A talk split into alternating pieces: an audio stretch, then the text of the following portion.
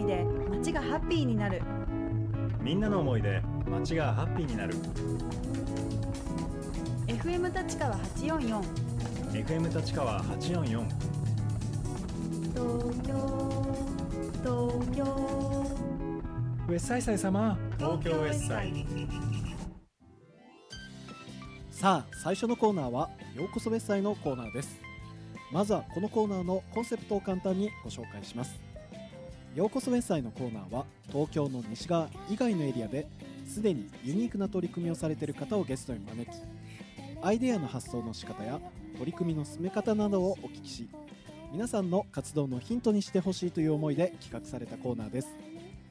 本日はハーマンミラージャパン代表取締役の松崎努さんをゲストにお招きしています。松崎さん、よろしくお願いします。よろしくお願いします。松崎さん、まずは、松崎さんが代表を務められているハーマンミラージャパンのことをご紹介していただいてもいいですか。わかりました、ハーマンミラーという会社はアメリカの家具のメーカーで、非常に大きな会社なんですね、で歴史はもう90年ぐらいあってミシガン州で、ずっとやってるんですが、そこの日本の、法人ということになります、ですので私たちはアメリカで作ったあるいはそれ以外の地域で作った家具を輸入して販売するというのが業務なんですけれども、ハーマンミラーっていう、おそらくご存じない方大勢いらっしゃると思うのであれなんですが、そうですね、ミッドセンチュリーっていう言葉がありまして、アメリカの50年代60年代の、古き良き豊かだった時代のアメリカ、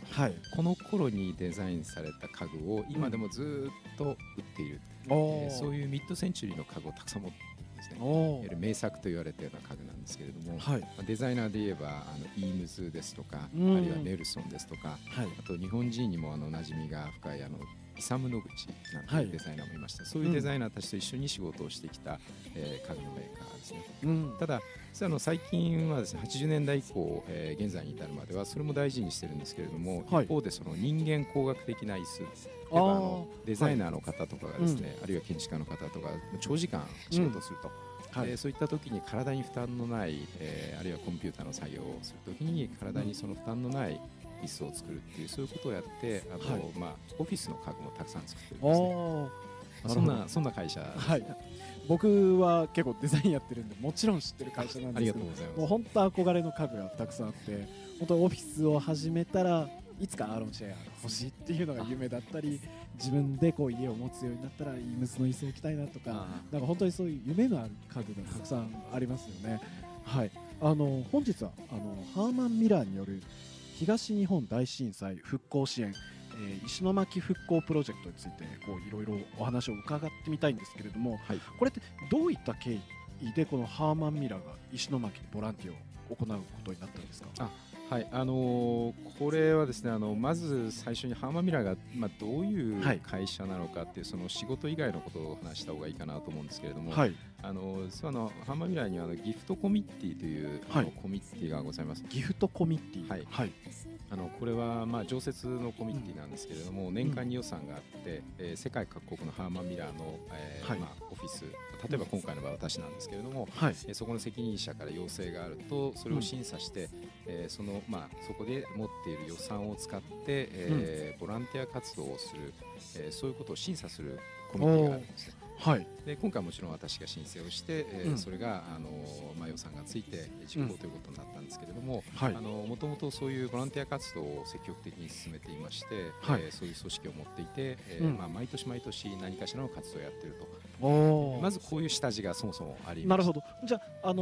今回はたまたま日本だっただけで、その前っていうのはまた違うところで、そうですね、もうあちこちでやってます。例えばですけれども、アメリカのルイジアナ州ですか、ハリケーンカトリーナっていう覚えてらっしゃると思うんですけど、ああいう災害があった時にはそこに社員を派遣して、あの時はですね、家を作ったんですね。社員がみんなで家を失った方大勢いらしたので家を作りました。それからあとはスマトラの地震があって津波があったんですね。で津波は大変な津波でして、実はインドも相当な被害を受けてました。でインドの沿岸部で学校がたくさん流されまして、ハーマンミラーはそこに行って地元の農村部なんですけどね、学校の家具を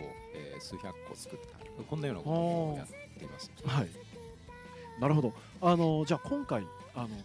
東日本大震災の復興支援なんですけれども、どんな方がボランティアに参加されたんですか？基本的には世界中からの選抜チームということになります、はい。たまたま私は責任者だったもんですから、はい、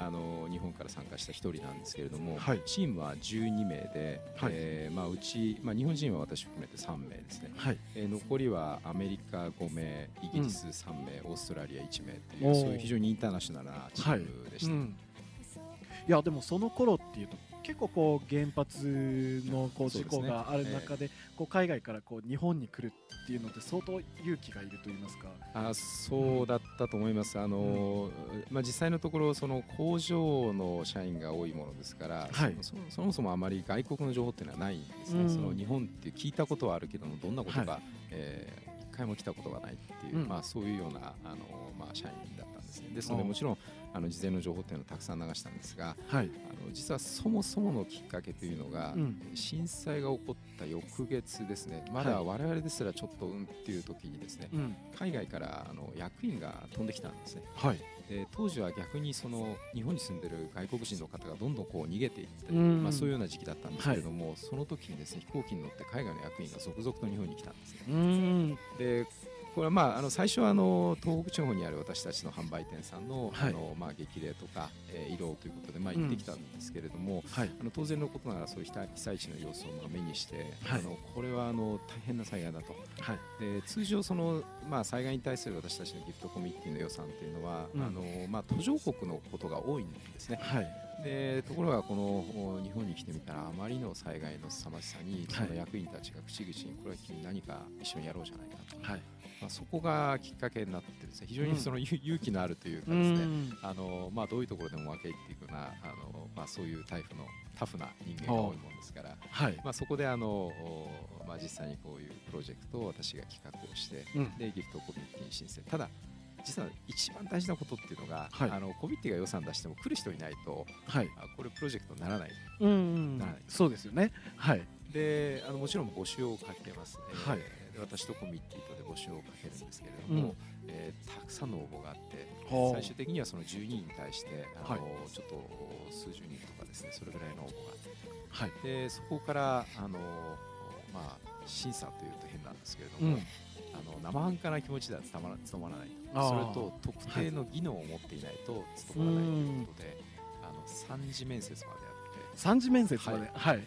で絞り込んだんですね、うん。中には私に直接ですね直訴してどうしても生かしてほしいなっていう人もいたぐらいなんですが、そこは面接をして、最終的にメンバーを選んだっていうそんな経緯だったんです。それはもう特別な休暇だとかその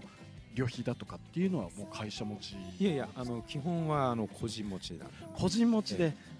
なるほど。個人で持ってさらにはその面接を厳しい面接を受けて、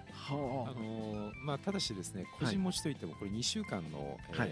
ロジェクトですから、中にはその有給休暇2週間残ってない人もいるんですね、はい、それから往復の費用だけでも特に滞在費日本はそういうの高いですから、うん、はい、大変な金額になります、はい。で何が起こったかというとですね、これ今までもそうだったんですが、はい、誰かが選ばれるとその周りの職場の人たちがですねみんなで自分の有給休暇とかですね、はい、例えば飛行機のマイレージとか、うん、そういったものを出し合うんですよ、はい。でその代表者をみんなで一緒に送り出す、はあ、でもちろん帰ってきたら「おかえり」って言って温かく迎え入れて、はい、その人の話を聞いて、うん、で一緒にそういうなんでしょうね経験をこうシェアするっていうんでしょうかね、うん、そういう形になってますね。なるほど、素晴らしいチームですね本当に。この「Make a difference」というスローガンのもとでさまざまな復興支援が行われたそうなんですが、このスローガンにはどんなメッセージが込められているんですか？はい、当然、企業ですから日々の仕事を通じて、あるいはその、税金を納めるっていう形で社会に貢献する、これは当然のことなんですけれども、はい、ハモミラーの場合伝統的に何かこう、私たちの言葉で言うとですね、はい、レスフォーチュネット、つまり、たまたま運が悪かった人たち、そういう境遇にある、困難を強いられている人たち、はい、あるいはですねそういうことになるかもしれない将来の世代ですねに対して、メーカーデファレンス、つまり違いを生もうじゃないかっていう直接的な行動をする、はい、カルチャーがあるんですね。ですので通常のその業務あるいはその企業活動と全然違うところで、ダイレクトにそういう活動をして、今、困難な状況にたまたまある人たち、はい、それから先ほど申し上げた実は次の世代っていうのは、はい、これ環境問題なんですね、うん、我々が環境に対して今何かアクションを起こすことでそれはまだ見たことないかもしれない次の世代の子どもたちとかあるいはそのさらに子どもたちの世界が変わるんじゃないだろうかって、うん、そういうことも実はたくさんやっています。ああ、なるほど。今回はこの具体的にはどんなボランティア活動を実施されたんですか？家具屋ですので、はい、家具をなんか作れるといいなっていう、そんなようなところから始まったんです、はい、ただですねこれ押し売りをしてもしょうがなくてですね、私はその役員と、被災地入りしてから毎月、はい、必ず行きまして、はい、でそこであちこちを訪れて、うん、地域の人々それから、東京や大阪から来ているボランティアの方々ですね、はい、そういう方々とたくさん話をしたんですね、うん、で、仮設住宅が立ち始めた頃からはその中に、うん、事前に入らせていただいて、はい、どういう住み心地なのかって私たちは、家具とかインテリアの会社ですから、はい、非常に興味があったんですね。あ、はい、最初にその新品の入居前の仮設住宅に行ってちょっとびっくりしたことありまして、はい、いや日本だなと思ったんですけれども、うん、レッドクロスは赤十字からですね、はい、新品の家電7点セットみたいなのが入ってます、はい、つまりハードウェアはものすごく充実してるんです、はい、例えばその液晶テレビとかですね、はい、あるいは洗濯機とか、うん、そういったものがしっかり入っているんです。ただ、はい、1点2点ちょっと問題があって、それはある時ですね阪神・淡路大震災のボランティアをやられた方がいらして、はい、その方々からご経験を伺ったんですね、うん、そうすると実は仮設住宅がコミュニティが破壊されていて、はい、人とのつながりがない、うん、それと実は家具がないんです。確かにそうなんですね、はい、家具がないんです、うん、家電はあるんですけれども、はい、そんなような話を丹念に、じゃあどんな家具が必要なのかって、コミュニティがないって一体どんなことなのか、そういうことをずっと調べていったんです、はい、でその結果、私たちはまず家具に関して言えば、はい、家具を作って差し上げるのではなくて、うん、まず一緒に作りましょうと。一緒に作る、はい、必ず仮設住宅には集会所っていうのがあるんですね、はい、ただし自治会はまだ組織されていなくて、はい、でそういう集会所に、皆さん集まってくださいと、はい、で家具を自分でもうネジ1本でもいいので作ってくださったら、はい、それは持って帰ってください、うん、それから、はい、作れない方もいらっしゃる、高齢の方ですとか道具があって、はい、そういう方のために お隣の方が作って差し上げるのも OK です、うん、そしたらはい、そちらの方に持ってってでも結構ですね、うん、こういうふうにやる、そうするとイベントになるんですよね、はい、ああ、なるほど、はい、それで、ご近所の見ず知らずの方々、うん、が少しずつちょっと打ち解けたり、うん、それと実は作った何を作るのかにも結構ちょっと考えまして、演台を作ったんですね、たくさん、はい、演台です、はい、うん、これは家と家の間に置いて、あるいはその家の前に置いて、そこに座ってでふと横を見ると、うん、隣の人が座ってると、でちょっと話が弾む、うん、そういうものが1個あるかないかだけですね、うん、もう全然コミュニティが変わってくるんです。なるほど、うん、これがまず一つ、はい、で実はもう一つありまして、はい、しかも非常にデザイン性の高い家具を作っていますのでデザイナーがたくさんいるんですね、はい、チームをもう一つ作って、うん、もう一つのチームはデザインチームというチームを作りました、はい、アメリカにいるですね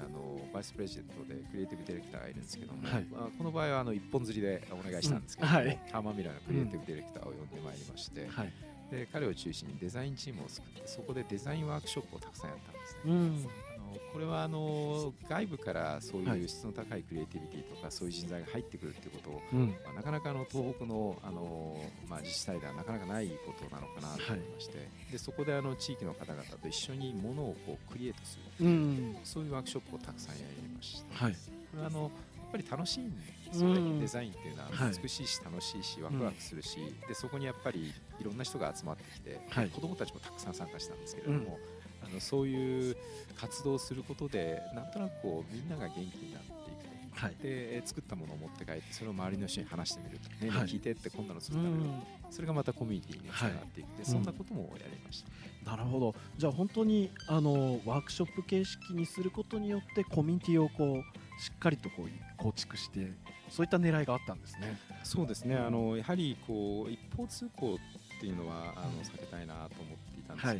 い、ですので地域の方々と交流する、それともっと大事なのが地域の方々同士の交流が新たに生まれる、うん、私たちはその触媒の役割でもいいと思うんです、はい、それをすごく意識して最後まで活動してました、うん、なるほど。すごく気になるのがボランティアの方たちが外国から集まってるんですけれども、はい、ワークショップ形式にすると言葉の壁とかはどうだった、はい、大丈夫だったんですか？大丈夫じゃないんじゃないかなと思って始めたんですね、まあ、ですのでその日本から3名参加をしたり、うん、あと一部通訳みたいな方に手伝っていただいたりしたんですね、はい。ただ家具とかデザインってやっぱりすごいなと思ったんですが、もちろん最初その自己紹介とか手順を説明するっていうところは言葉が必要なんですが、はい、5分か10分すると言葉じゃなくなってくるんですよ。非常に不思議な現象が起こるんですよ、うん、これ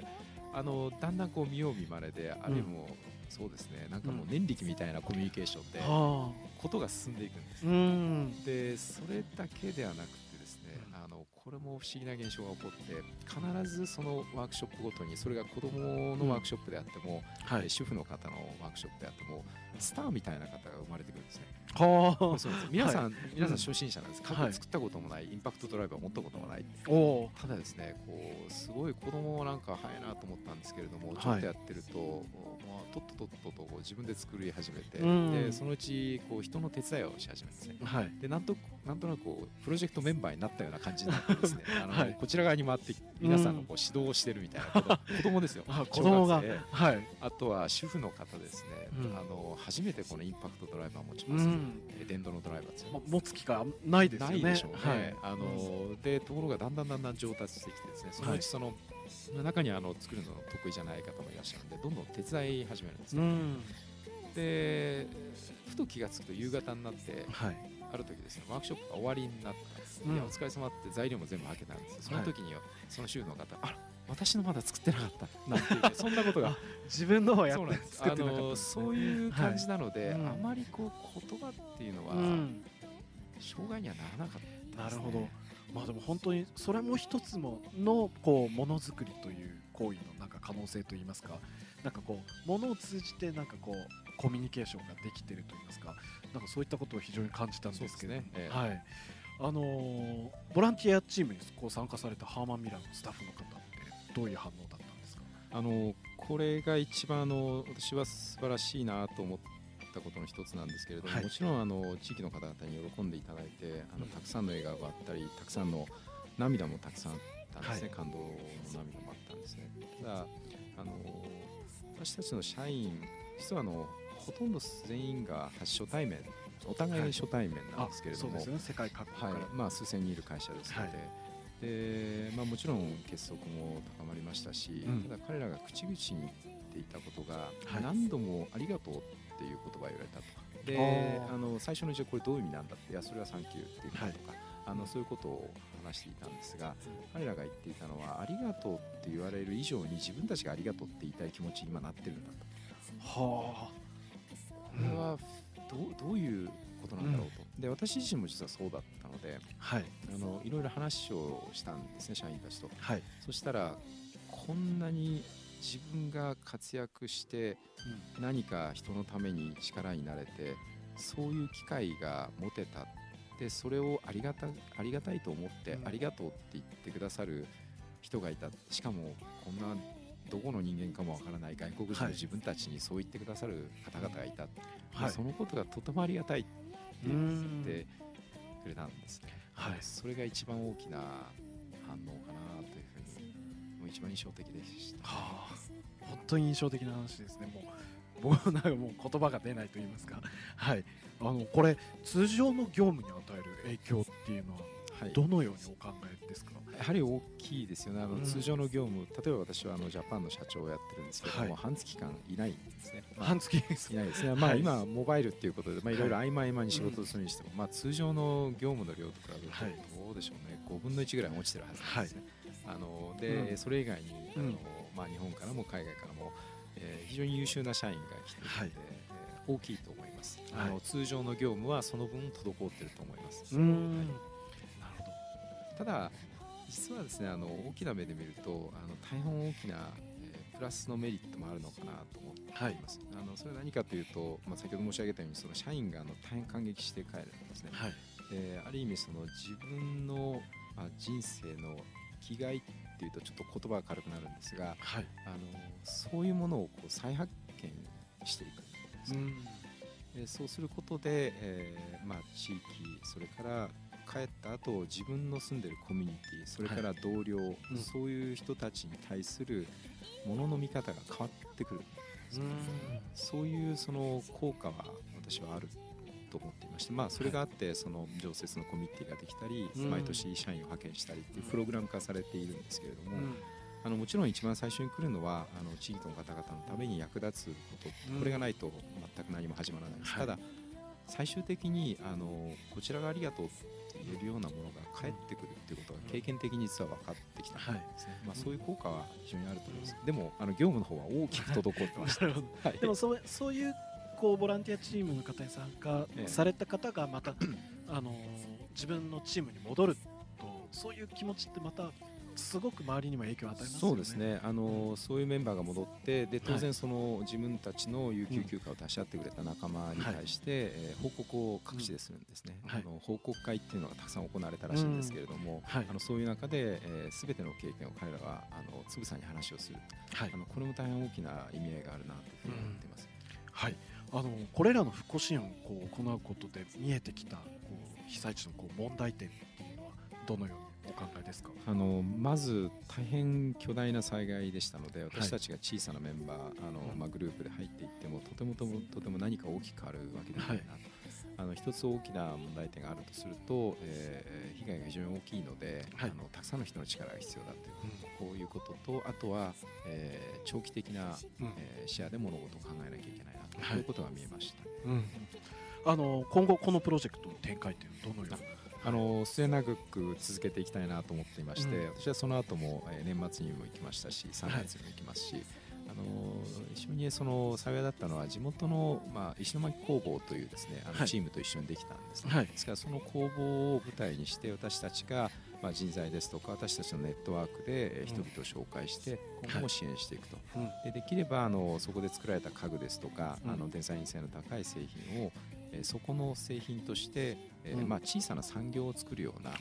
そういう形まで支援していきたいなというふうに思っています。なるほど、小さな産業ですね、はいはい、これ最後の質問なんですけどこういった活動を通じてどんなメッセージを伝えていきたいですか？それは実は考えていなかったんですが分かったことがあって、はい、大変なものを日本は失ったんだと思います。震災、はい、それから福島の原発もそうなんですがただ私は一つだけ日本が手に入れたものがあると思っていますね。手に入れたもの、はいはい、これはまあ、国民のというか人の良心だと思っています、はい、これをきっかけにいろんな人が良心に目覚めたり、うん、忘れていたものを思い出したり、はい、それがこの地域には失ったものは多いんですけれども、世界、日本から集まってきているで、はい、そういったものがあるので一人じゃないんだ、うん、それはずっと消えることがなく長く続いて皆さんのところに温かくこう降り積もっていくようなそういうものなんですっていうことをもし伝えるんだとすると伝えたいなと思っています、うん、なるほど、ありがとうございます、はいはい、ありがとうございます。本日はハーマンミラージャパン、代表取締役の松崎努さんにお話を伺いました。どうもありがとうございました。どうもありがとうございました。